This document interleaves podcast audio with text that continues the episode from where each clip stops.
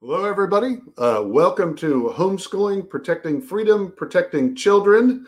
Um, uh, as you probably know, we are about to discuss what's become a pretty hot topic. Uh, in part, it's hot because just about probably every student in the world has been schooling at home a great deal over the last few months as we've been coping with COVID 19.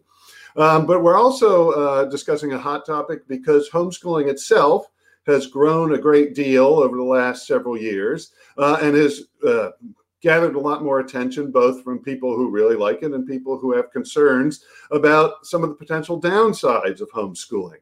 Um, so, because this is such a hot topic, our event today is going to be as efficient and succinct as possible because we have lots of interest, lots of questions, lots of comments, and we want to get to all of them. So, the way things are going to work, we're going to start with very quick intros of our panelists. Each panelist is going to get seven minutes uh, to provide uh, prepared remarks. And then we're going to go right on to our questions and answers. Now, there are many ways you can submit questions and comments. Uh, there are multiple platforms that people are watching this on. Some people are on YouTube, some are on uh, the Cato Institute's uh, website. There are some following along on Twitter. If you want to submit a question on Twitter, please use hashtag Cato, C A T O, C E F. That's hashtag Cato, C E F. And all of your questions and comments uh, will eventually reach me, um, and I will be uh, both a panelist and moderator. Um, and so I'm now going to introduce the panelists and the orders with which they will speak. And then we're going to get right into remarks. And so you're probably asking yourself, or maybe you are, well, who is this guy?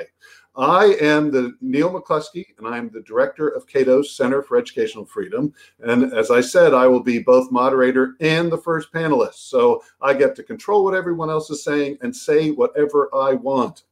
Um, next, we have Milton Gaither, who's a professor of education at Messiah College and author of Homeschool uh, in American History. And I have his book here. Just a, a very quick story because I said we'd be efficient.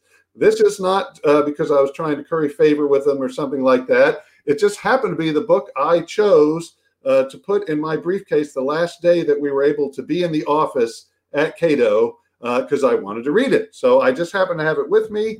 Uh, don't worry, other panelists have great things to read, and I just don't have them with me because they didn't, they weren't lucky enough to make it in my briefcase the last day we were in the office. Our next uh, panelist is Kerry McDonald, who is an adjunct scholar at Cato. Uh, and she's the author of the book Unschooled Raising Curious, Well Educated Children Outside of the Conventional Classroom. I certainly have a copy of her book, but like I said, it is locked away where I cannot access, but it's available at fine booksellers everywhere. And then finally, we have Elizabeth Bartholet. She's the Morris Wasserstein Public Interest Professor of Law and the Faculty Director of the Child Advocacy Program at Harvard University. She's also the author of an Arizona Law Review article that really kind of uh, ignited a debate about the proper parameters for homeschooling. Also, then became part of an article in Harvard Magazine. Um, and that law review article is Homeschooling Parent Rights Absolutism versus Child Rights to Education and Protection. So I thank all the panelists for joining me today. Our goal is to have more of a discussion than a debate. We're not going to be lobbing zingers at each other or anything like that. Uh, and we're hoping to eventually, uh, maybe by the time we're done, at least direct people to where there may be some common ground in dealing with concerns that I think are legitimate that come from all sides of the homeschooling issue. And so, with that, I now transition from moderator to panelist. Uh, what I'm going to do in my remarks is try and frame today's discussion along libertarian lines and why uh, and explain how the libertarian answer for how homeschooling uh, may or may not be regulated may not be as simple as some people might think a libertarian uh, may approach the issue. So, first, just a very basic uh, understanding of libertarianism. Basically, the idea is that people who are capable of self government, of taking care of themselves, should be able to make decisions for themselves and voluntarily enter into interactions with other people without government getting involved. as long, that is, as neither force nor fraud are involved. So if I want to start a company and I get a voluntary partner and I say I get 90% of the profits and they get 10% of the profits and they agree to that, there's no role for government to be involved. However, if I were holding a gun to the head of my uh, partner, or I lied about what product we'd be producing, then there'd be a role for the state to intervene. Education and children's issues become much more difficult because the assumption is that children are not capable of self-government. Now there are debates about at what age does a child become capable of making informed decisions for themselves, but I think most people would agree at the very least an infant or a toddler or a preschooler is probably not able to make uh, dis- educational decisions fully for themselves. And so then the question is who should be making those decisions? Is it the parents? Or the state. There are certainly other people who can make those decisions, but that's generally what the debate has come down to. The first thing I'd say is it's often phrased as parents have a right to make decisions for their children. And I have concerns about the idea that you have a right to make decisions for your kids. I think that we nobody has a sort of uh, inherent right to control the lives of the life of someone else. So I get concerned when we frame this as parents' rights. Um, however, I believe that parents incur a duty to care for their children when they have kids. And that care should be aimed at enabling those kids to become self governing when they are adults. They need to equip them to do that. Uh, what that means is providing food, housing, clothing, and yes, some level of education to equip those kids to be self governing adults. What's the role of the state? The first thing that's crucially done, crucial to understand is the role of the state needs to be very heavily constrained. We have government in order to secure the rights to life, liberty, and happiness. Government exists to protect freedom, to protect us from force or fraud by others, and to maximize the sphere of voluntary association and free action. In education, that means that the default proper role of the state is to intervene only when kids have been harmed or have had harm inflicted on them. Well, what does that mean for the homeschooling discussion? Is really kind of in, uh, manifests itself in two major areas. The first is physical abuse or neglect of children. And the state, I think most people would agree, absolutely has a role to stop physical abuse or neglect of children. Um, and I think that concerns about abuse or neglect that occur under the guise of homeschooling are very legitimate concerns to have that we need to deal with.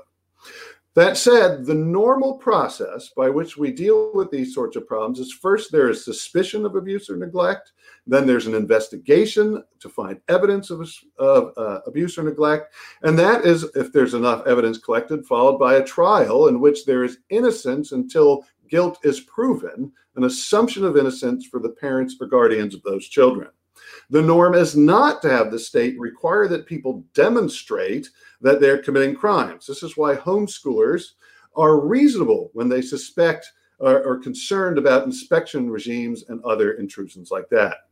But because children are uniquely vulnerable, it may be reasonable to have occasional, maybe once annually, unannounced drop ins on homeschooling families. Also, no one should be allowed to homeschool, I think, if they have been convicted of abuse or neglect. But what about educational neglect? This is much less clear than physical abuse. There is a unique danger of government uh, involved in deciding what kids will learn. We give government a monopoly, a legal monopoly on force, making it a unique threat to impose orthodoxy on everyone.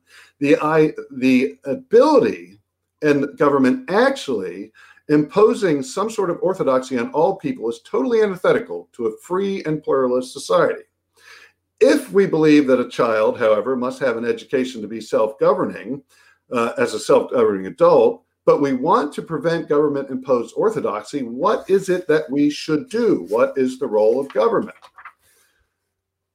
Again, government should only intervene if a child is not getting what I think are the basic building blocks to learn. That's the ability to read, to do math, and to write. Those are the stepping stones that enable them to access all other subjects.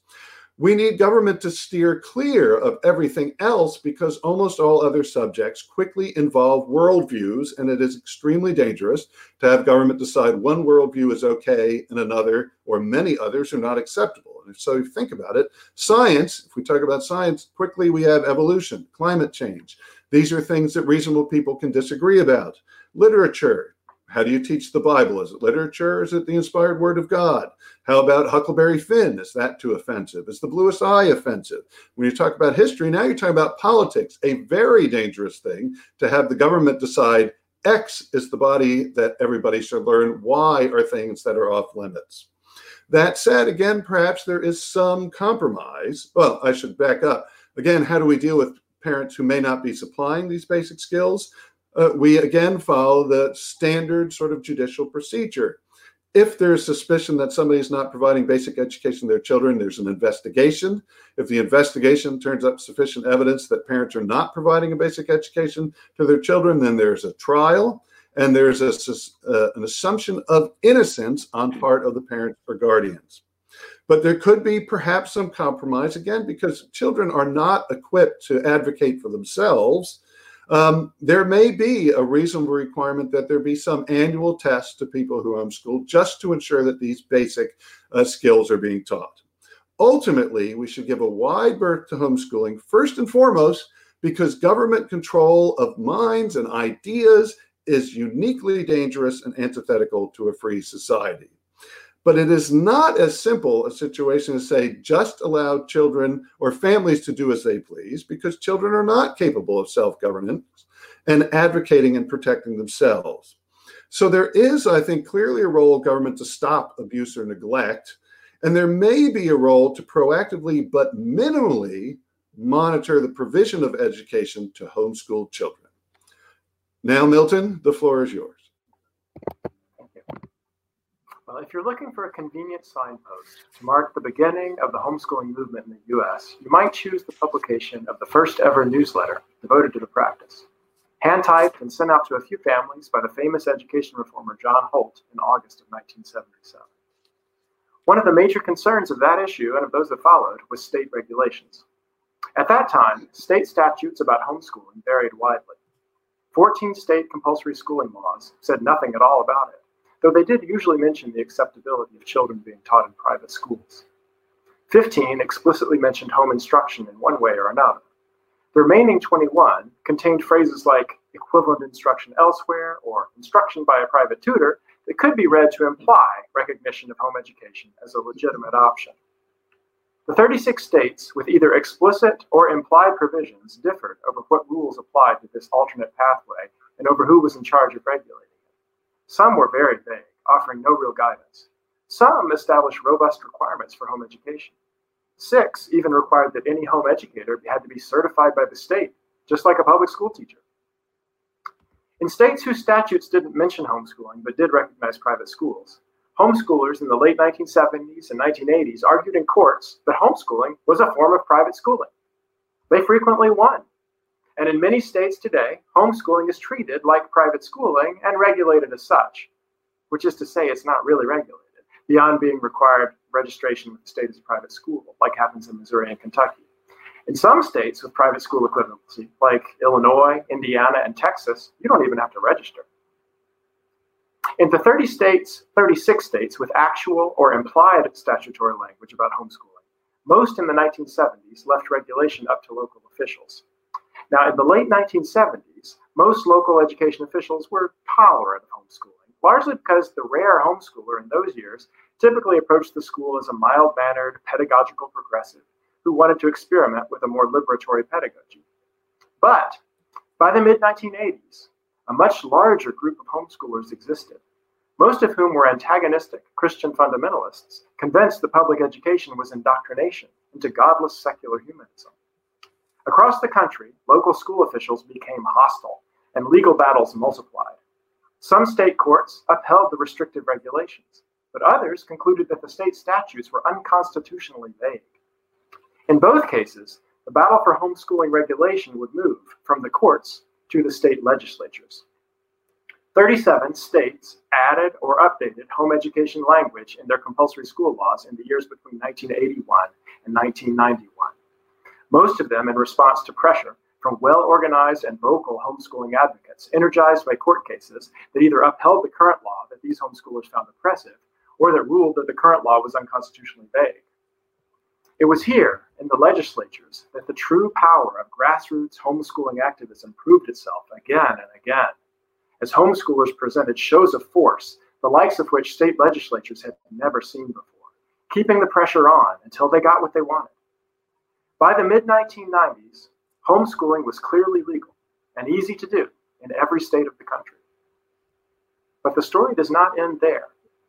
Most of the laws states passed in the 1980s and 1990s did include regulations of one sort or another, ranging from the simple requirement that homeschoolers report the number of children they are removing from school, to requirements that homeschooling parents have at least a high school diploma or a GED, to specific curricular requirements and some form of oversight by the school district, to record keeping requirements regarding time spent schooling, to regular assessments of student progress.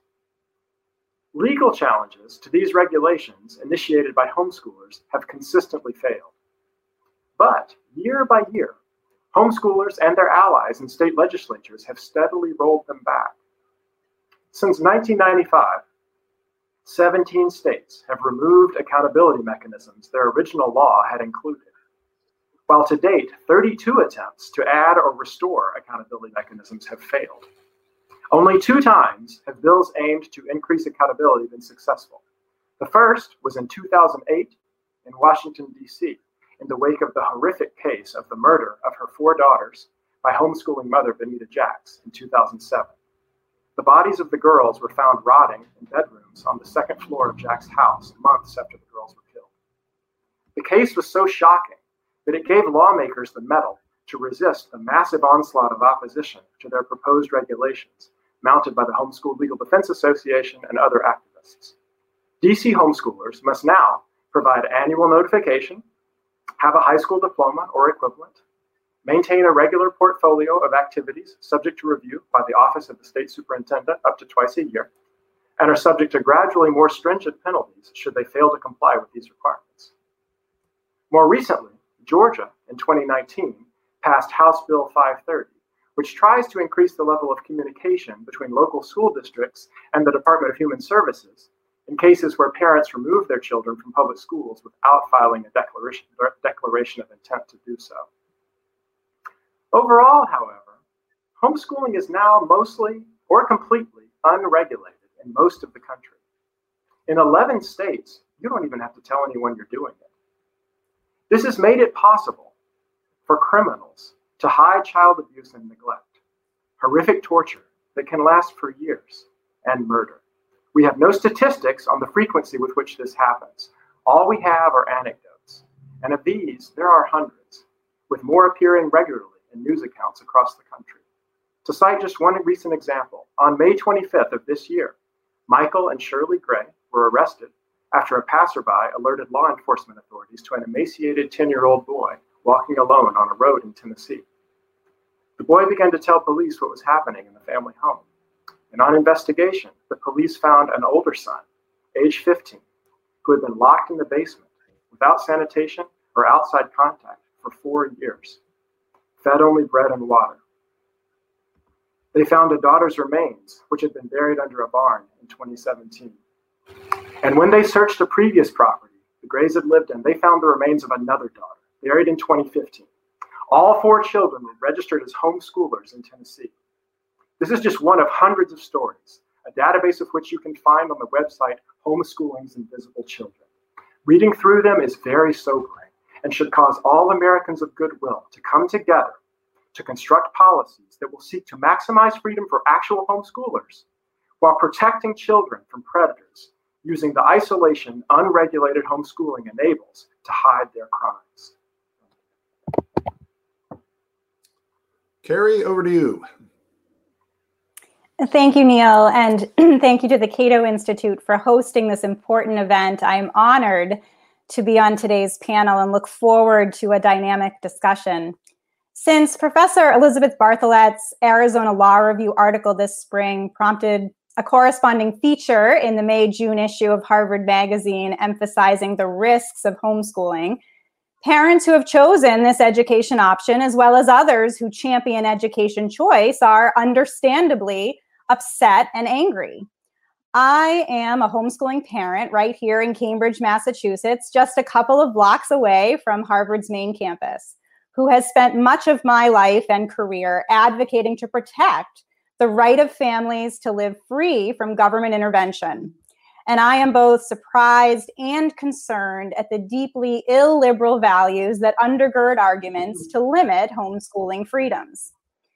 Professor Bartholet proposes a presumptive ban on homeschooling that would allow homeschooling only after parents first prove that they are worthy of the task, and after they also agree to other government involvement, such as regular home visits by government mandated reporters of child abuse, frequent standardized testing, and requiring that their children still take at least some classes at their local government school certainly sounds like a homeschooling ban to me. At the heart of this challenge is a fundamental question Should government intervene in family life and monitor the myriad choices each family makes when there is no evidence of wrongdoing? In other words, is the role of government to suggest that families are guilty until proven innocent and must be kept under close watch in order to protect children? We should all be concerned about protecting children. The question is who is presumed to be better suited to this task, parents or the state? Professor Bartholet is concerned about protecting children in three ways ideologically, academically, and physically.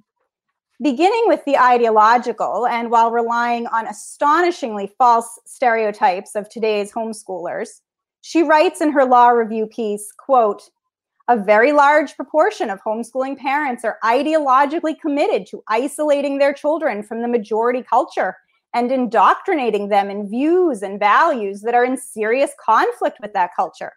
She goes on to write The nature of the homeschooling population presents dangers for children and society.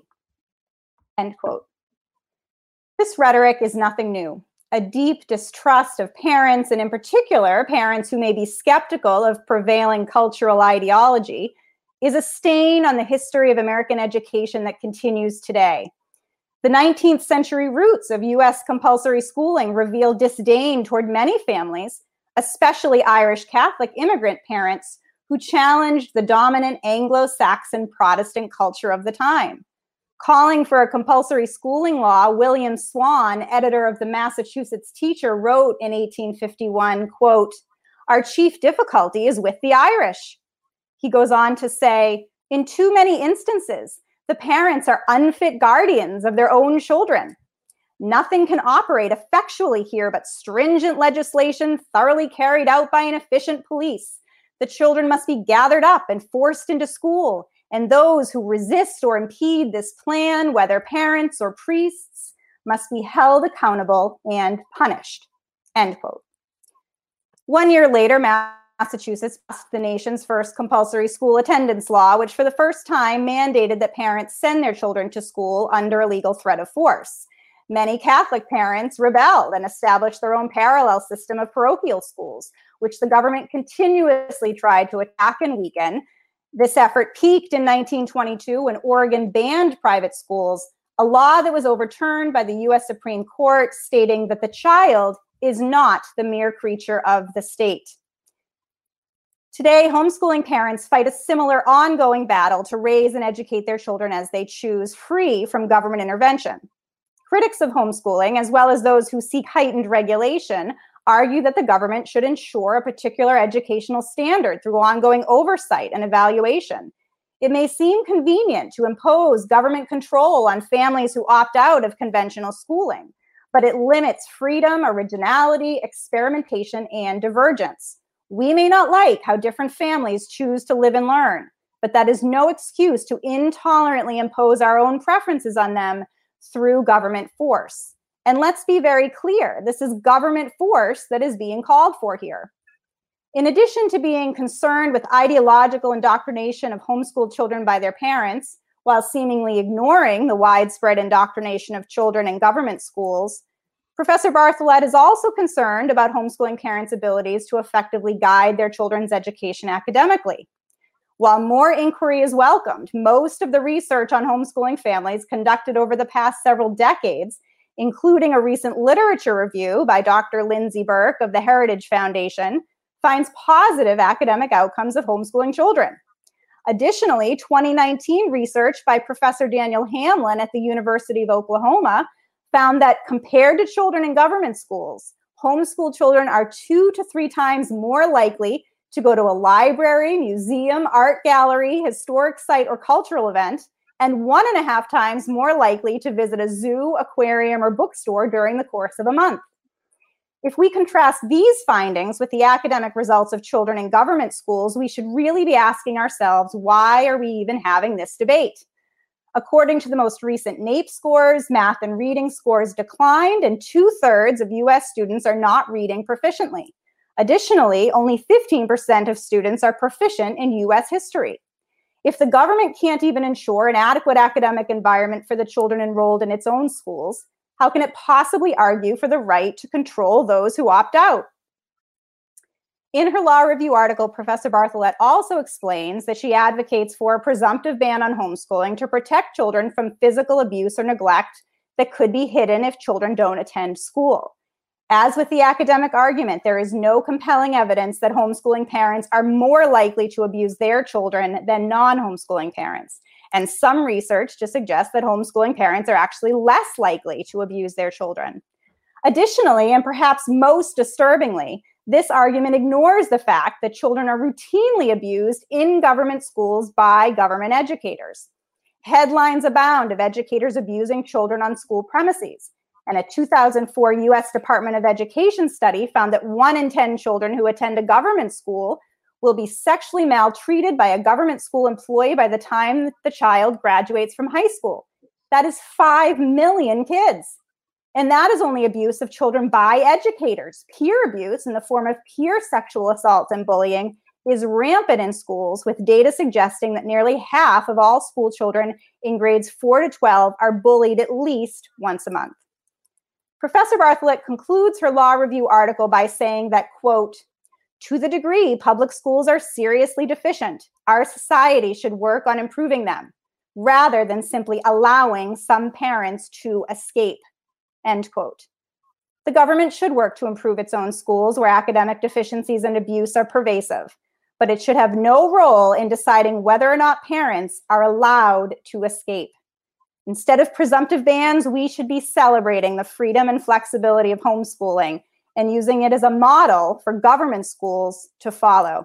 Thank you. Elizabeth?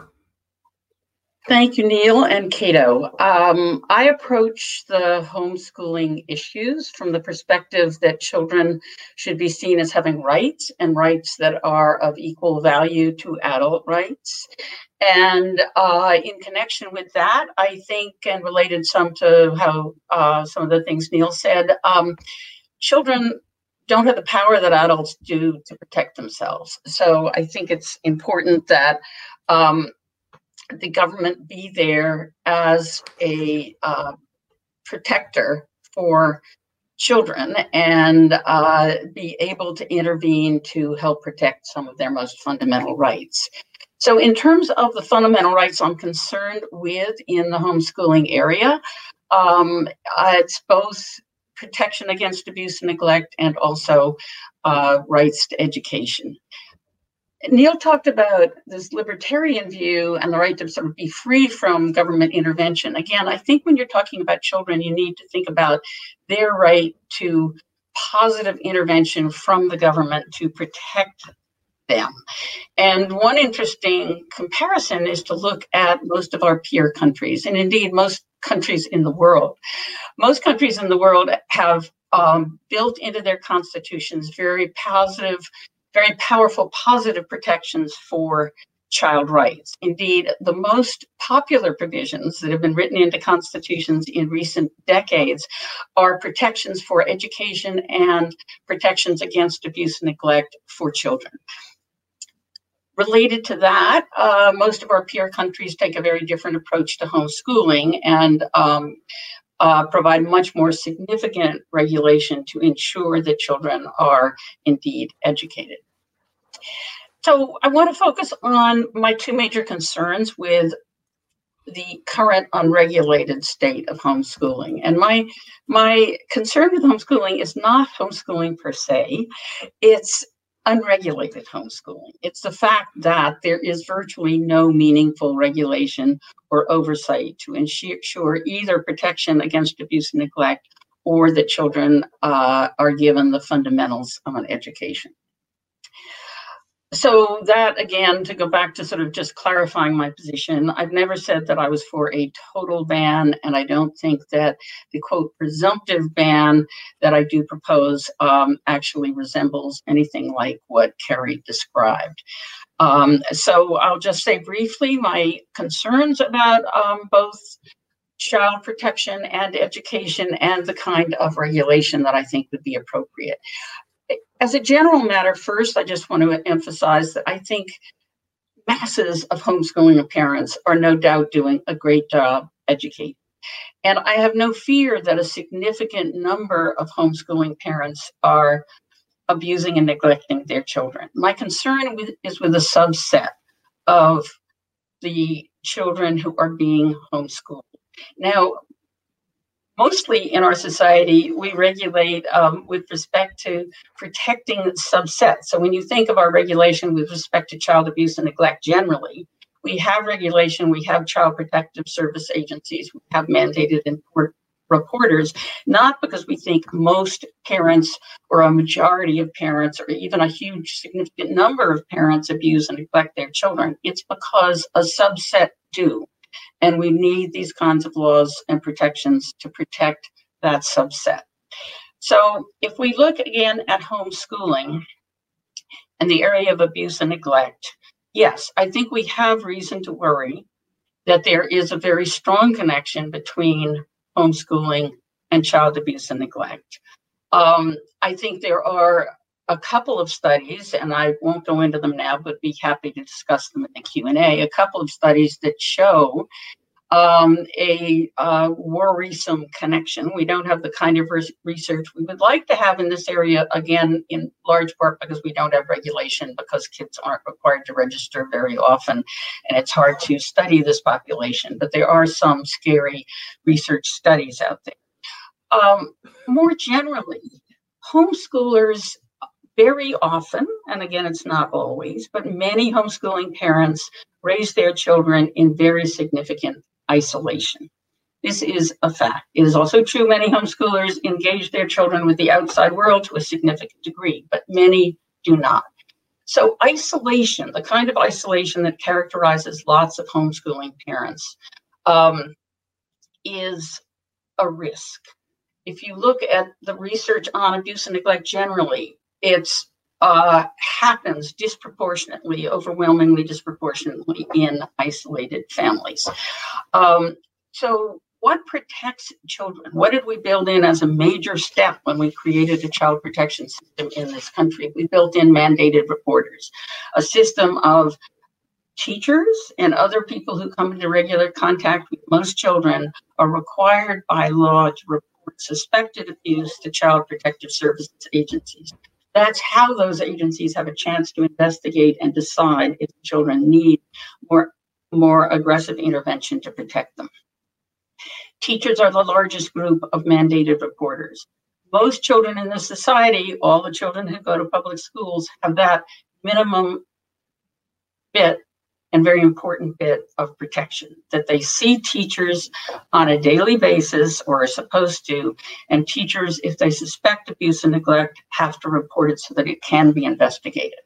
So in that area i think we need minimum regulation to protect children um, in the homeschooling area. This is not massive surveillance of homeschooling parents but i think before you're allowed to homeschool there should be a check with Child Protective Services to see if the family has a significant record of abuse and neglect. And if they do have that record, I do not think the parents should be allowed to homeschool so that they can keep their children in the kind of isolation that means ongoing abuse and neglect won't be registered or reported. So the check with CPS. Um, I also think it's important that there be contact beyond that, that homeschooling families ought to have their children see people other than the parents. So it's for that reason, or part that's part of the reason that I propose that all homeschooling families, um, the children should be required to take a course, to take extracurricular activities, to go to the public school where they will see mandated reporters um, and have people have other eyes on that child and the opportunity for report. A once a year visit of the kind Neal said he might be open to is not going to be enough to protect children. Um, but, you know, we know that even when they're in schools and reported, it's often hard to get the attention of CPS. Um, but in any event, it's obviously incredibly easy for parents to hide abuse and neglect if they only have to be seen once, um, once a year.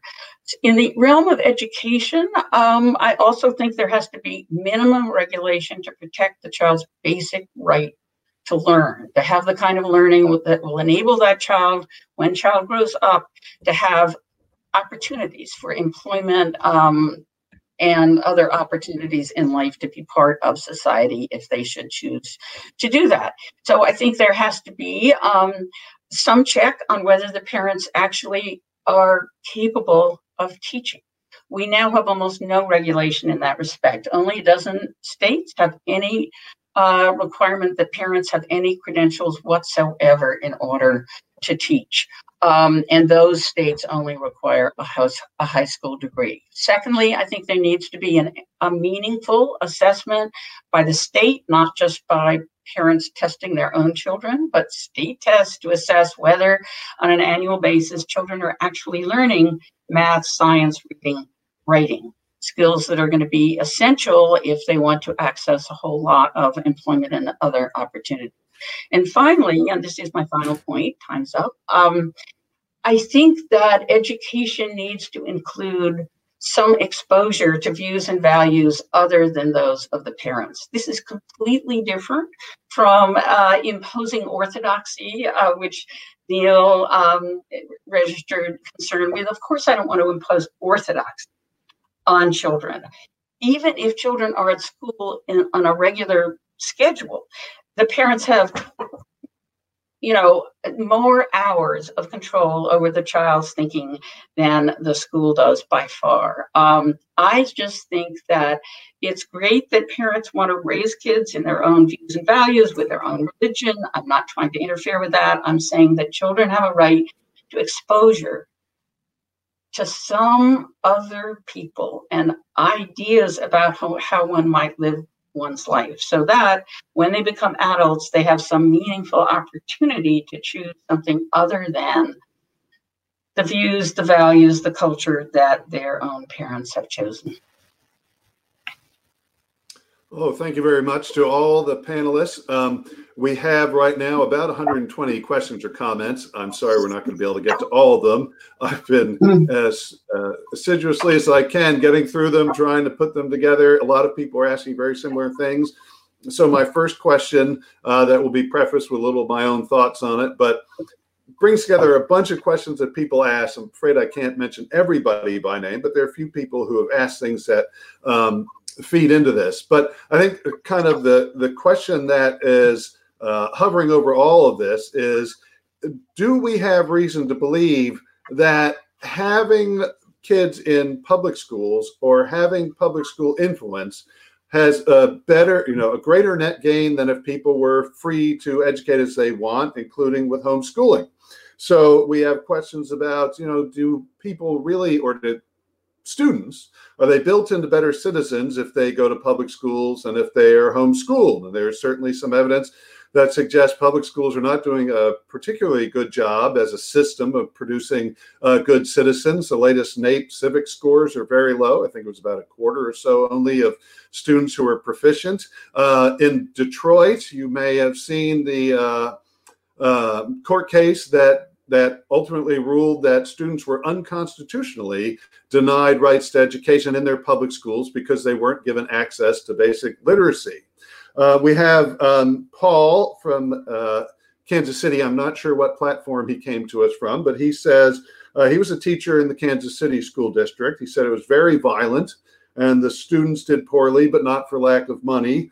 Uh, says we homeschool. Why should we have to justify not sending our kids to a failed, dangerous place for seven hours a day? That lends itself to the question of do we have reason to believe public schools are safer places than um, home than the home or than private schools? Jane said that for five years, actually, she was uh, sexually abused in a public school and nobody caught it. So all of this goes into the question of what is the evidence that we are kids are safer in public schooling or when there is some government oversight of homeschooling versus when people are left alone and families are left alone to educate as they see fit. Now, to answer these questions, I'm going to try and sort of mix up the order in which I call on people. Uh, I'm calling on people because otherwise we could all step on each other. So uh, I'm not trying to play favorites or uh, anything like that. I may not continue to get the reorganization exactly right every time, but we'll start with Elizabeth on this, and then I will call Kerry next, and then Milton. So, Elizabeth, if you want to start. So, I would certainly agree that public schools have lots of problems, and many of them have way worse problems than many others. Um, there's no question. There's schools that aren't providing adequate education, and uh, there's no question that some bullying uh, and all sorts of other bad stuff can happen in schools. And I think that it is often going to be the case, as it is no doubt today, that homeschooling parents will do a better job of educating and of protecting their kids against things like bullying. Um, and they should have the right to do that, to take their kids out of the public schools and to do better by them. And all I'm saying is that there should be some burden on parents to demonstrate that actually there are some problems of that type that mean they want to withdraw the kids from the public schools and that they are capable of educating the kids themselves. And then I want to have some check that the kids, yeah, take a course or so at the public school, even if the public school is full of problems. The fact is, there's a safety for children in having them observed by more than one set of eyes. There's a safety for them being seen by a whole lot of other parents, teachers, kids who can sense or see that something's desperately wrong at home. So, um, other, I mean, I think that's that's I could say more, but I'll let other people respond. Kerry, you're next. Right. Well, you know, Professor Bartholet says that it's safe to for these children to go to the public school. That in fact, that's why under her proposed regulatory regime for homeschooling, she would expect um, young people to take uh, some classes or activities at the local public school, the local government school. The issue, though, is that government schools are not safe for many children. And here we have a highly regulated, standardized system of schooling uh, that's increasingly focused on surveillance with video cameras and metal detectors, um, where you have licensed educators and you still have rampant abuse. I mean, USA Today. Uh, just last fall revealed the federal probe into the Chicago public schools that found uh, 280 adult on student sexual harassment complaints and 2,800 student on student sexual harassment complaints over the course of four years. I don't think that we can we can say that a regulated system of government schooling is protecting children better than their parents could do in uh, a homeschool situation. Certainly, if there is evidence of wrongdoing, then there should absolutely be punishments for the people committing these heinous crimes against children. Milton? Sure. Okay. The way I'll address this let me talk briefly about a, another piece of research that I've done. Um, in 2013, my colleague Ron Kunzman and I put together um, a comprehensive review of the homeschooling literature. We have updated that. A new edition is going to come out in 2020. It's called Homeschooling: A Comprehensive Survey of the Literature. Now, um, what we find in so many variables over and over and over again, when you look at all the data that's been collected on homeschoolers versus public schoolers, is basically it doesn't matter. There is not a lot of noticeable difference, empirically verifiable difference between how homeschoolers turn out and how public schools turn out on any number of variables. This particular one that we're discussing right now, um, abuse and neglect, it's, it's that's why when I made my comments, I said we don't know. There's not any data about like you know more public schools, more homeschoolers. To me, that is that is an irrelevant discussion. Um, the, the kind of concerns that are being voiced by the questioner um, come out of a long tradition of people who are critical of public education. Of course, we've had a lot of that. Um, Usually, when you look at surveys, people think in general homeschooling is terrible. I mean, I'm sorry, uh, public education is terrible all over, everywhere else except for my own school. A lot of parents like their own school, but they think public education as a whole is not any good. Um, so we want to not use our own personal anecdote to try to generalize about the entire thing. If you want to generalize, what you want to say is really the outcomes of a kid have a lot more to do with the family background that that kid comes from than with what kind of school they go to. It doesn't really matter whether they're homeschooled, whether they go to public schools, whether they go to private schools. What matters is the wealth, the uh, marital status, um, the you know basically the, the, level of security and safety that they have in the home. And there you're going to get a wide range in a public school setting, in a, in a private school setting, in a homeschool setting. That's what's more important than uh, these kind of debates about which kind of better. Uh, Elizabeth, you had a little bit you wanted to add to this uh, about the research. So if you yes. want to go ahead, maybe a minute or two. Just a minute. Um, so I honor Milton as the supreme expert on the research, but I'm just going to differ a little, Milton, with how you sum up your conclusions because it sounds like you're saying at least that the outcomes are similar. And I believe, having read also your recent wonderful update on the research and your earlier work, that we don't know enough to know that the outcomes are similar because we don't have good studies of the overall population of homeschoolers. What we know is that homeschoolers that I believe represent a, uh,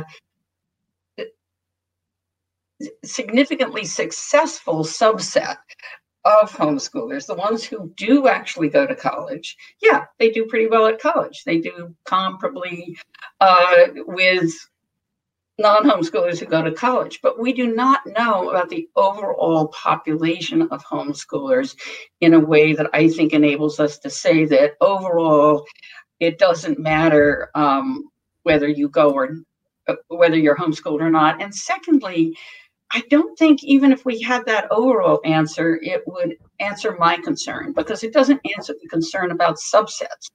It, it's true, obviously, that there are sensationally successful homeschooled children, but there's a subset that I think we have to worry about. And in, in an unregulated state of homeschooling, um, we have no idea, and we certainly don't have any research on problematic subsets and how well they're doing as compared to how well they would do if they were at public school. All right, thank you. Uh, I'm afraid I don't think we totally answered our question about uh, whether or not there's evidence that public schooling is safer or more effective than homeschooling, but uh, certainly I, there's a lot of question about the what data do we have and how useful is the data when we talk about lots of education issues? Maybe we can get back to that because we do uh, we we have some time but we also have a lot of questions. So uh, this question is in particular for kerry but i think it's uh, it kind of goes again to the crux of the issue and i think it's a good one. Uh, jill asks what strategy uh, kerry do you have to protect those students or kids who are maltreated. And I think that this is a, a very important question because, uh, again, I have a, a heavy uh, bias toward innocence until proven guilty. But it's hard not to get sort of very upset when you hear about kids who, even if it's a very small percentage, may be isolated even from neighbors. So people aren't seeing what's happening to the child that life, it still seems to me, is one that we may need to pro- take some basic proactive steps to to monitor. But I also see that monitoring can be extremely dangerous because government tends to like to then control. But I think it's a great question. So, what is the mechanism to protect kids? Right. Jill, this is such a great and important question because it really gets to the heart of this overall discussion is how do we protect children in particular how do we protect the subset of children who are abused and neglected, um, whether they are in a homeschool situation or, as I've mentioned before, in a government school, where again we can see that abuse is rampant and not always caught. I think the key issue here is that we have child abuse laws in every state. And these laws should be enforced, that child protection services might need to be reformed so that it can really focus on identifying and prosecuting um, examples of child abuse and neglect. Uh, I think that the problem is is that we're conflating child abuse and homeschooling. And what we should be doing instead is looking at improving the existing institution that is is created to protect children and that's child protection services rather than adding a layer of regulation on a single group of people, like singling out a particular group for increased surveillance and suspicion.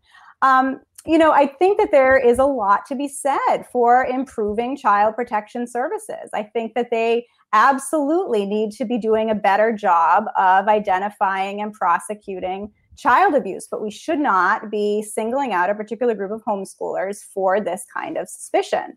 Um, and, and this goes true again with the abuse that's happening in government schools where um, we do have mandatory school reporter mandatory abuse reporters and this is still happening under their nose. So i'm not convinced that increased regulation uh, is going to save more children that child protection services simply needs to be improved to do its job.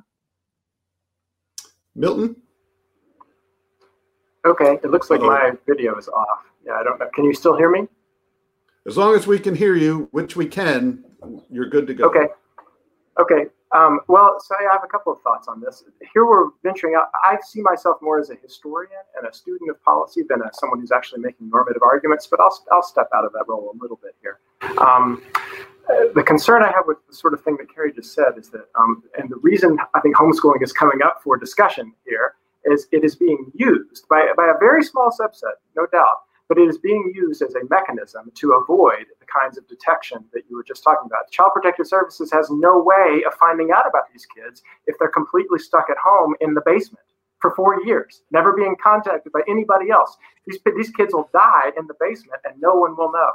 That's my concern. That's why I think some basic, minimal um, so, sorts of things like what Neal suggested at the very beginning, uh, to me, are just commonsensical. And over and over, state after state after state ha- has been rebuffing common sense legislation proposals, such as someone who's been convicted of child abuse should not be allowed to instantly homeschool. We might want to do a, a check on that. Someone who's a, a, registered sex offender might not be the kind of person we want automatically being able to pull their kid out of public school. So those are the sorts of, to me, common sense reforms that 100% of America should be able to get behind including homeschooling advocates, because you homeschoolers do not want that kind of person making homeschooling look bad in newspaper after newspaper after newspaper.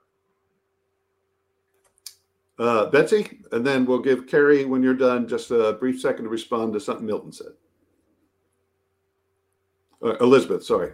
I think Milton said because it's so obvious if you for example, we have examples of parents withdrawing their kids from school when they've been reported for child abuse. Okay. They don't like being reported, they don't like being investigated, so they decide to quote homeschool. So once they're homeschooling, then there's no possibility of them being reported. So the system doesn't have a chance to work.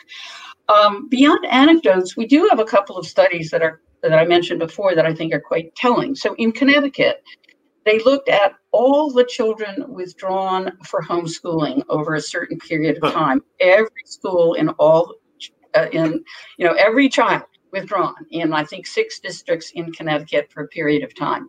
36% of the children removed for homeschooling were removed to parents who had multiple prior reports of abuse and neglect. And we don't want to talk just about convictions. It's very hard to get convictions. Reports of child abuse are the best predictor of future child abuse. So 36% of the kids removed for homeschooling, it, you know, went to families that were a clear risk to those parents, to those kids, sorry, and into a situation where nobody was going to be able to see and thus report abuse. A second study I want to mention, done by child abuse pediatricians who have often expressed concern about the danger of homeschooling to the kids they see. They did a study of a sample of cases of horrific torture.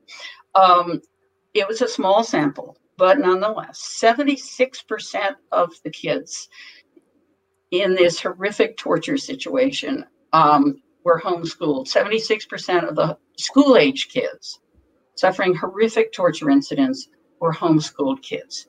Obviously, they're kept at home by the parents, knowing that there won't be witnesses and they can get away with whatever they want. Kerry, did you want to add something? Right. so, a very large percentage of the very small cases cited in Professor Bartholet's law review piece of homeschooled students who were abused by their parents were already known to Child Protective Services. Um, so, again, to me, this indicates a problem with Child Protective Services and improving the system that we've already established to protect children. Uh, you know, to Milton's point about forbidding homeschoolers who've been convicted of child abuse from homeschooling, to me, again, that sounds like an issue for the courts to decide in terms of their arrangement with um, the families and in terms of deciding what are the parental rights in cases of convicted child abuse.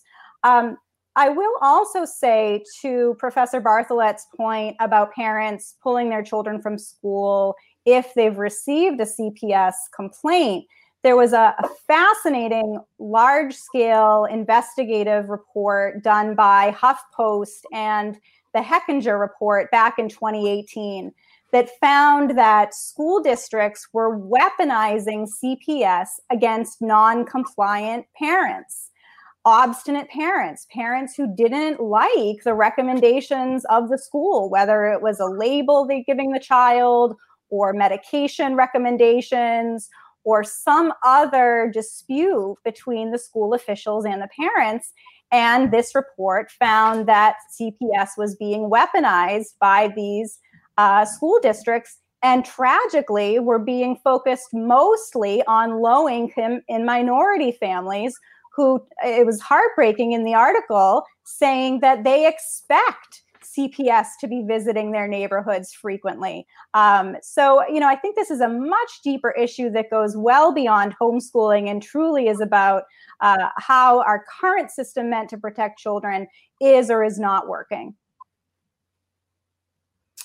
Terrific. Okay. Uh, the next question um, is one that I think is kind of interesting. Uh, it sort of moves us a little bit away from the present day uh, into history, but I think it's sort of important and it may be kind of telling for the present day. So uh, we got a question from somebody who didn't want to be named, so they're just anonymous. But they said our founding fathers' education in some cases was much less than the formal education um, given today. Why strangle the diversity that homeschooling offers to the next generation of our country? Shall we not continue in so great a cause to raise thinkers, not droids? Uh, and what I think in particular is interesting about this is uh, many of you may not know it, but Horace Mann, this uh, so called father of the common school, he homeschooled his kids. I believe John Adams homeschooled his kids. Many founders were themselves homeschooled one of the arguments uh, that's presented against homeschooling is we're not preparing citizens for our democracy, but certainly a lot of people had a lot to do with framing our democracy were themselves not either the products or sometimes the consumers of public schooling. So this is for Milton first as our historian. How common was homeschooling? And uh, for everybody, is there research that shows that uh, public schooling produces better citizens. Or that actually shows public schooling is necessary for democracy. And the flip side of that is there's is there research that shows homeschoolers are bad citizens and that homeschooling is clearly and empirically antithetical to democracy. Uh, and again we'll have milton go first since he is our historian.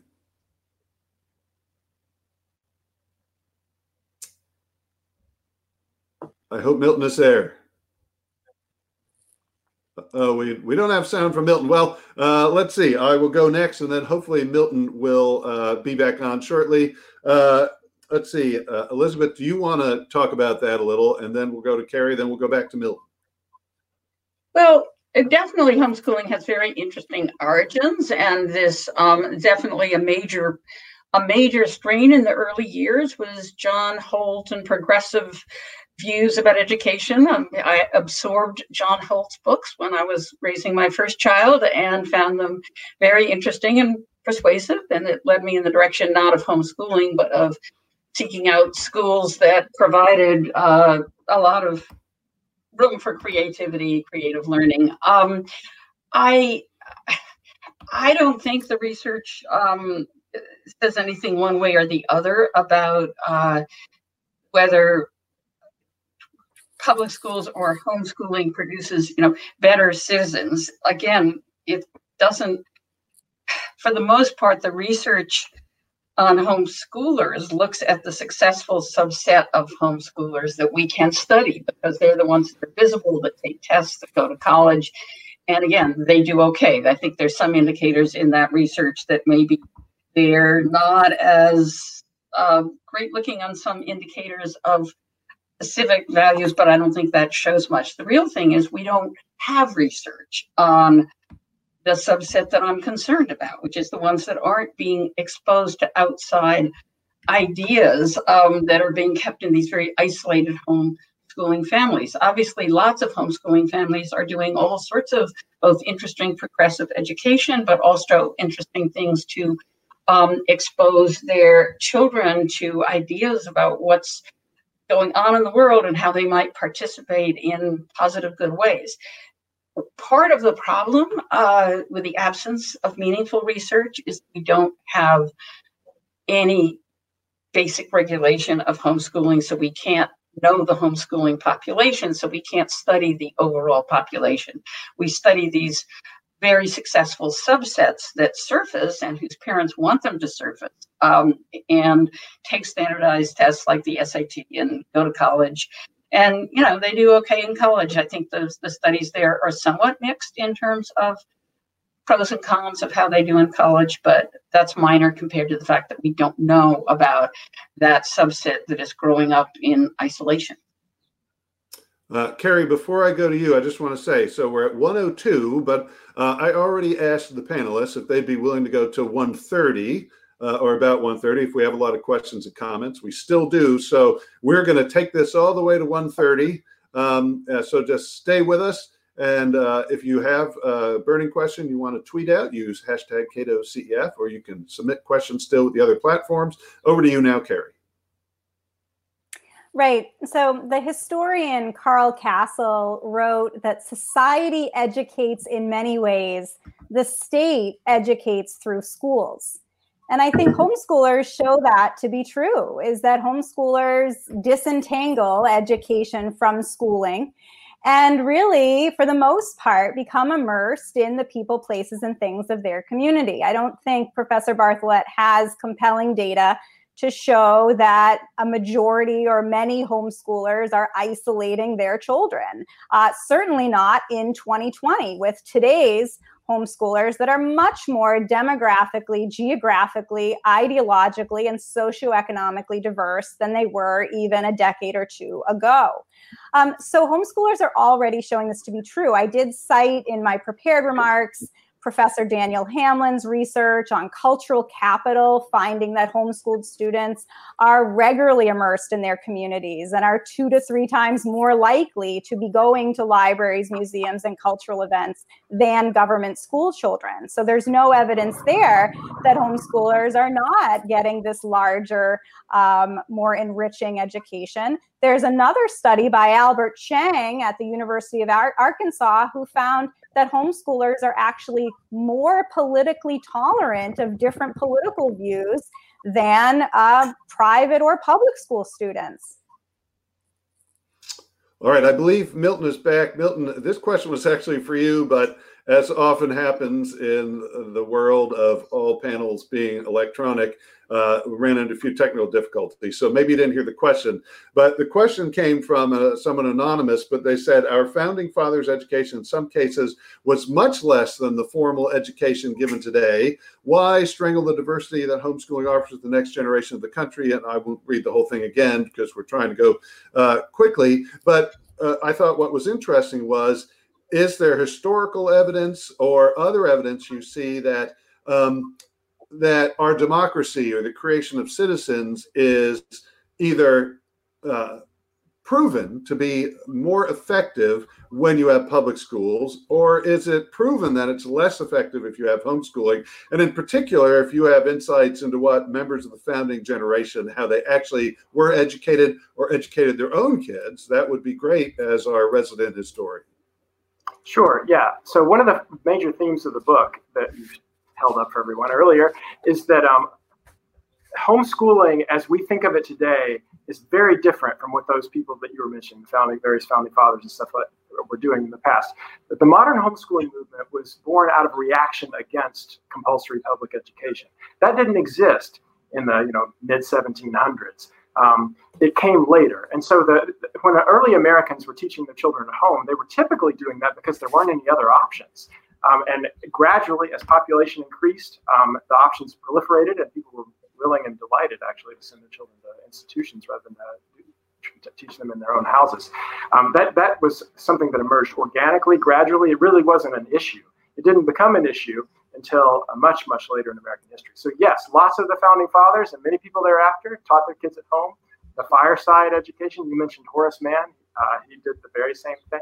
Um, so yeah, that very common, uh, less common as you get more and more towards the 20th century. By the early 20th century, hardly anyone's doing it.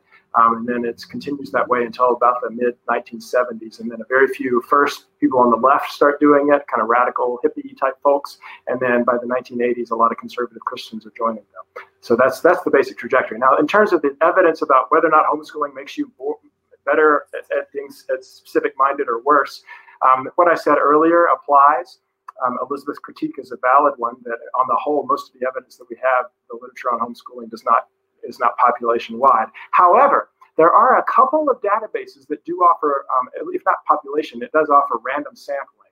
Um, we have the Cardus Education Survey and we have the National Survey of Youth and Religion. And in both of these, and there have been some very sophisticated statistical analyses of these things, you don't see a whole lot of difference between what homeschoolers look like and what people who went to public school, even if you control for parent economic backgrounds, you don't see a whole lot of difference in terms of their political orientation. Uh, the Cardus did find some slight differences, and they actually didn't. And this Cardus was an organization that is very favorable to private education. And despite what they wanted to find, they actually did find in their own surveys that um, homeschoolers didn't look quite as good as public schoolers in terms of civic participation um, and some of a few other adult outcomes. Um, higher education, fewer of them went to more prestigious schools, and more of them went to open access, like community type colleges, and things like that. But anyway, that's the basic gist of it. The real point is, I, I, can I just say this over and over? Homeschooling as such is not going to make you more or less civic minded. Public schooling as such, it's it's really all about what the parents are doing in their homes. Homeschooling, if anything, exaggerates or increases the influence of the parent, obviously.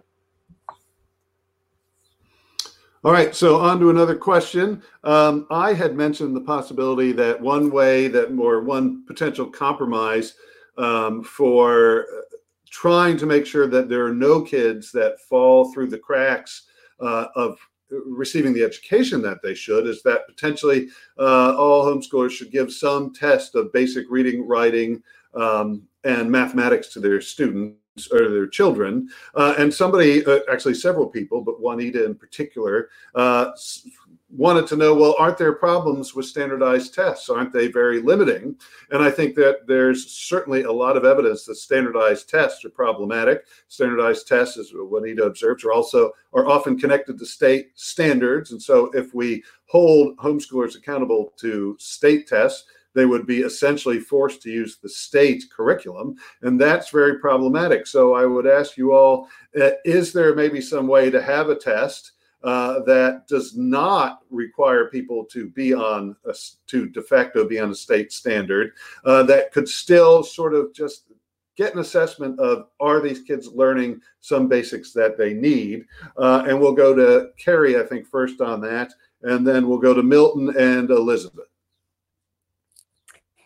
well, I think the real question here is whose standard? You know, is it the standard of the government schools where two thirds of US students are not proficient in reading? Is that the standard?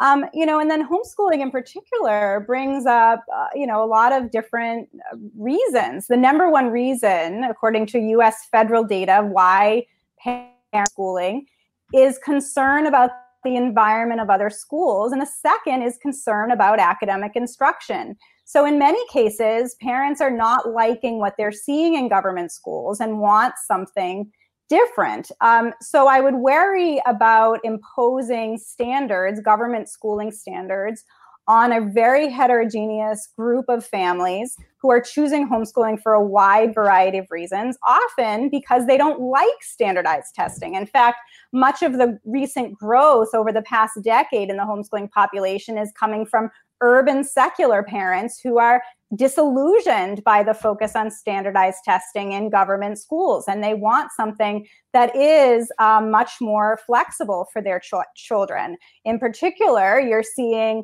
um, reading expectations being pushed down to younger and younger children going all the way now to kindergarten where you're expecting young children to be able to read and then evaluating them or labeling them if they're not able to read and homeschoolers will say there's a wide range of uh, ages in which children will read. Some of the research I cite in my unschooled book finds that the average age for reading proficiency in a homeschool population is about eight years old, which would be potentially higher than what we would find in government schools today as these reading expectations get pushed to lower grades. So I think we have to be very careful. And I'll finally, uh, and oh, two more things. One would be um, an increasing number of parents are choosing homeschooling because they are parents of children with special needs and their children's needs are not being met in government schools and they want something that's much more individualized. So i would very much worry about how standardized testing would impact that population of homeschooled children. Finally i would just say in terms of whose standard if we go back to uh, the initiation of compulsory schooling laws in the 19th century you know the expectation for literacy for example would be that those Catholics would have had to be reading the Protestant Bible. So, whose standard are we talking about? Milton.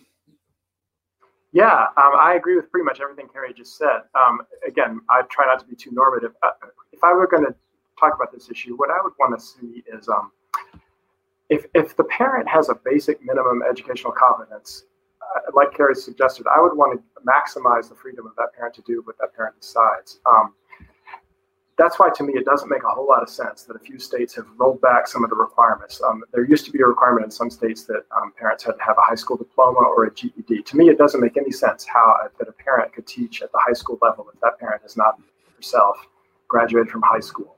Um, so I would I would look at it like that. I would not want to create a, a test that would you know, impose a curriculum or, or require certain levels of achievement by a certain age for the very reasons Kerry said. A lot of homeschoolers do um, interesting creative pedagogies that might not lead to the kind of uh, success that you, you think of as success in a public school context. And I want to give them the freedom to do that. Um, but it would make sense to me to have parents with minimal educational competence. And perhaps maybe a, a one-time test, age 13 or something, to make sure a kid can read. I, I don't know. But I, am I'm, I'm less concerned with that as, than I am with the more the physical abuse sorts of issues. All right, Elizabeth. So I disagree with both of the prior speakers. Um, I think I don't want to back off and and talk about whether parents should be in total control of their children. So to me, it makes sense to have a balance, to have parents have lots and lots of control over their children, but to have the state have some say in protecting children and in trying to raise them so that the children have a decent chance at a future and um, also um, are likely to participate in some positive, meaningful ways in the larger society. So that's my starting point. And I think going on from that, that it makes sense for the state to be able to say, we think our children are going to be better off if by the time they're 18, they've got some basic reading and writing skills and some math skills and some knowledge of science. And we're going to regulate homeschooling in a way that means that kids are going to be tested on an annual basis to see if they've made minimum learning progress in those areas I consider the tests a more meaningful protection for kids than requiring credentials for parents because you can require credentials or from parents, but they still may not be committed to teaching their kids anything. So I think annual tests and standardized, and I know there are all sorts of problems with state education, state standardized tests. The question is, do you want 100% control parents, or do you think kids are going to be better off, all things considered, having both the state and the parent play some role in uh, protecting children's rights and future options. Well, that leads nicely to a question from Aaron. Uh, this was a question I was going to ask some permutation of, or at least something I was thinking about. If nobody else asked it, but we've gotten the, her question and others that are related.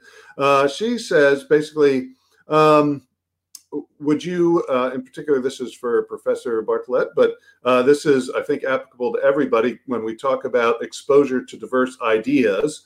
Um, and that, that one reason we would want to have homeschoolers have uh, potentially uh, required to take a course in a public school or something is to be exposed to diversity. Well, what about the flip side of that? Should people who go to public schools be required to spend a certain amount of time in uh, maybe a religious school or, or spending time at a young Republicans meeting or something like that?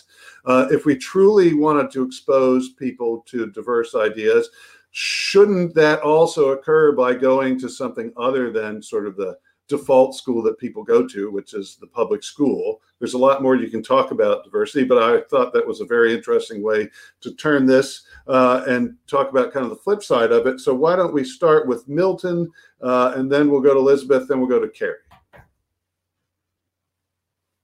A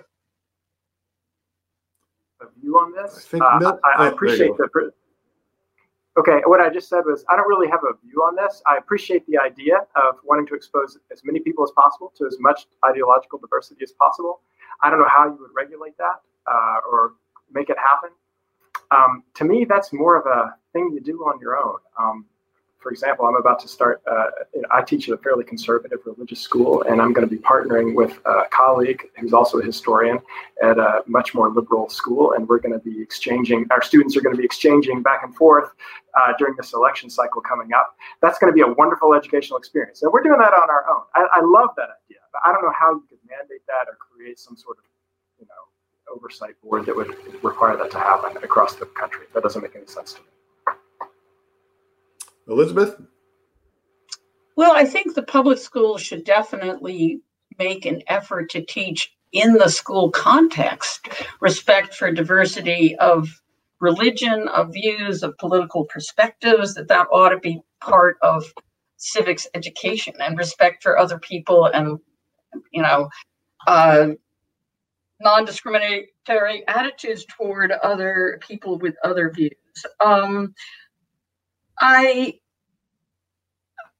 I think that the it doesn't necessarily to me make sense to say and then they should those kids should be required to go to a religious school. I think in terms of the kind of diversity that Aaron is after, the fact is these kids are going home. They're spending most of their waking hours with parents. Uh, those parents can expose them to and will obviously to their own views and values to their friends views and values to their community to their religions. Um, i don't think that by having to be in the public school children are going to be missing out on at least some exposure to other views namely those of the parents. Whereas if you keep them only in the home they are missing out on alternative views uh, I'm just gonna we're gonna go to Kerry in a second, but I want to ask a follow up to that. If the public schools, uh, by law, must be non-religious, that they cannot uh, teach religious precepts, is true. Um, how do the students who go to a public school then get truly exposed to a school or learning environment where religion is central? So it seems to me that you can easily put students into a school where religion is sort of sidelined as this is not something we can talk about. How do the kids who go to that school get exposed to where religion is central? Is that for me? That's for Elizabeth. Oh yeah, sorry, for you real fast. Then we got to go to Kerry. I would say. If you know those parents have those views, they are free uh, to raise the children in those views and values, to take them to special religious classes, to take them to church, and the like. So I don't see that there's a problem. I don't see. That, I don't think it would be appropriate for the schools to be teaching religion in that sense. I think that's where my fear of orthodoxy would come in. I don't think the school should be teaching mm-hmm. any orthodoxy. Kerry? Oh, sorry. Uh, Kerry? Right. Well, I mean, I agree with Milton that we can't mandate this and we can't um, require uh, exposure to all kinds of different ideologies and viewpoints. Um, I think it's peculiar that in her law review article, Professor Bartholet singles out homeschoolers to be the ones that must take these classes or have this exposure to the public schools but doesn't uh, single out private schools for doing the same thing. And she does at the end talk a little bit about um, future potential policy implications for private education, but is uh, doesn't go into it in detail. It seems to me this would be um, a, an important issue because, as Milton said earlier, private education in many states is as unregulated as homeschool, and homeschooling really is just another form of private education. Terrific. Okay, I'm going to get to another one. Uh, again, it gets to one of the central issues we've been talking about. Uh, this is from Jenny. I'm going to paraphrase what she said. Uh, but basically, uh, is there an argument if you're going to say that homeschoolers should have kind of drop ins from uh, state authorities to check on child welfare? Should that apply to everyone? For instance, before a child is school aged, uh, they're at home. Should we be having CPS people? uh, drop it on those houses just to make sure that the kids are okay? What about um, during the summer when kids are not in school? Uh, or is there something specifically about homeschooling uh, that means we should put or we should have a proactive government stance to inspect and make sure that things are okay for the kids? Uh, and we'll start with why don't we go with Kerry, then Elizabeth, then Milton. Right. This um, discussion about regular home visits by government authorities into the private homes of homeschoolers with no uh, probable cause of wrongdoing has probably led to the most criticism I've heard in recent days uh, over this law review article. And in fact, just last week, I received an email from a Hispanic homeschooling mother in Connecticut who was very, very concerned specifically about these home visits. And I'll just state what she wrote to me. She said, to state that they want to have surveillance into our homes by having government officials visit and have parents show proof of their qualified experience to be a parent to their own child is yet another way for local and federal government to do what they have done to Native Americans, blacks, the Japanese, Hispanics, etc. in the past her proposal would once again interfere and hinder a certain population from progressing forward. Great. Uh, let's see. Elizabeth, you're next. So I definitely have fears for many kids in the zero to five age range um, that in the most isolated families, they may not be seeing doctors um, or anyone outside of the family. So, is that a problem? Is that a risk? Yes. Um, do other societies treat these types of issues very differently? Absolutely. So, in our peer countries in Europe, universal home visitation, early home visitation is thought of as a norm. Um, in our country, David Olds has a wonderful model of early home visitation that involves it's completely voluntary, but involves visiting uh, first time parents in the hospital, advising them about how doing drugs and alcohol and tobacco are dangerous for the for the pregnancy and the birth and the and the future child. Um, and in his program, they visit uh, parents during the first couple of years. Again, it's entirely voluntary. It is very successful. There's tremendously good social science research on the nurse education program, which is David Olds' program. And yes, it helps reduce abuse and neglect and uh, future problems for children. So, do I think there should be more such pro- programs? Absolutely.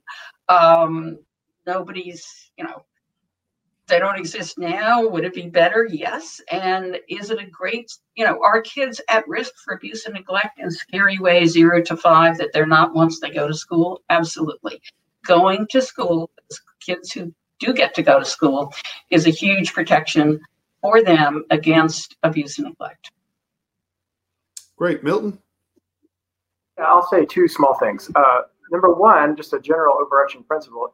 I think part of what's at stake here, what's going on here is, you know, the history of homeschooling is about the history of the adversarial relationship between one group of people and the government. And there, that that history has an interesting cause, and we could talk about that. I don't have time to do that. But so, point one, that I would love to see us get beyond that and stop seeing it as homeschoolers versus the government, and we're recognizing that we are the government in this country. And so, uh, you know, it would be great if we could have some sort of uh, coherent joint effort on this regard.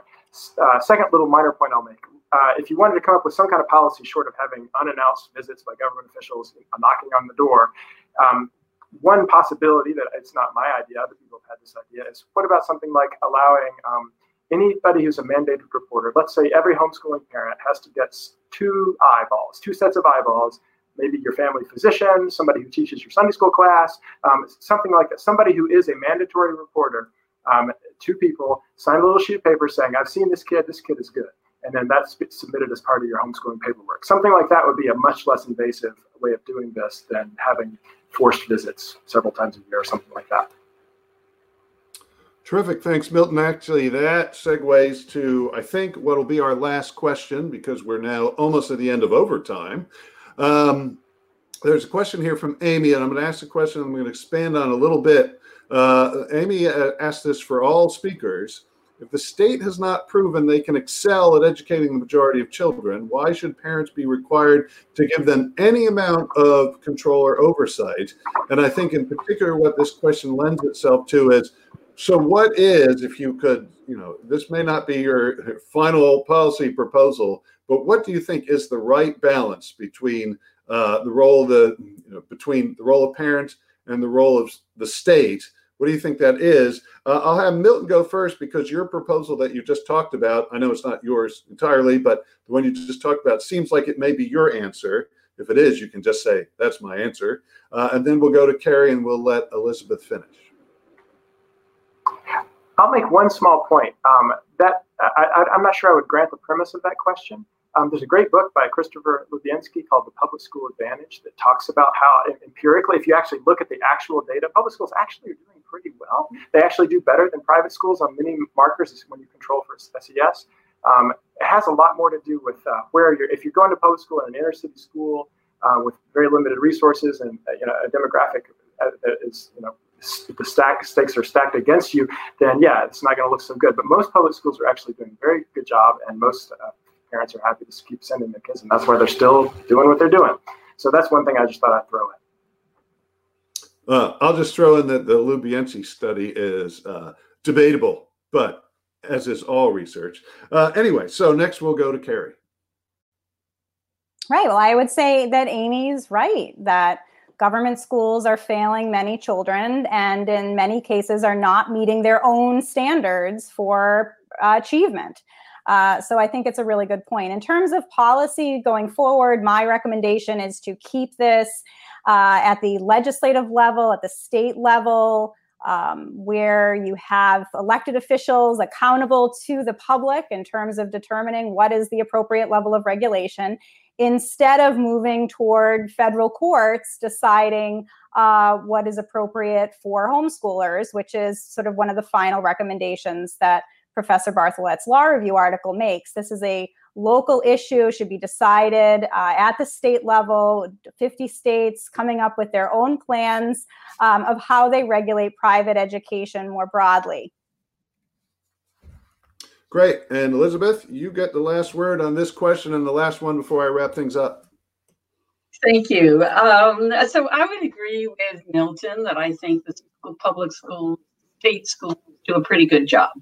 Definitely could be improved. Definitely have lots of problems, particularly for for poor kids. Um, I would also say parents haven't and couldn't quote prove that they're doing a great job all the time. Indeed, we know that some parents don't, and that some parents can't be trusted not to abuse and neglect their children, not to exploit them in various ways. Um, so, moving on from that, what's the right balance? I would say it's a balance. So, what homeschooling advocates are demanding, what the HSLDA is demanding, is not a balance at all. It's complete parent power. That's why I labeled my article Parent Rights Absolutism.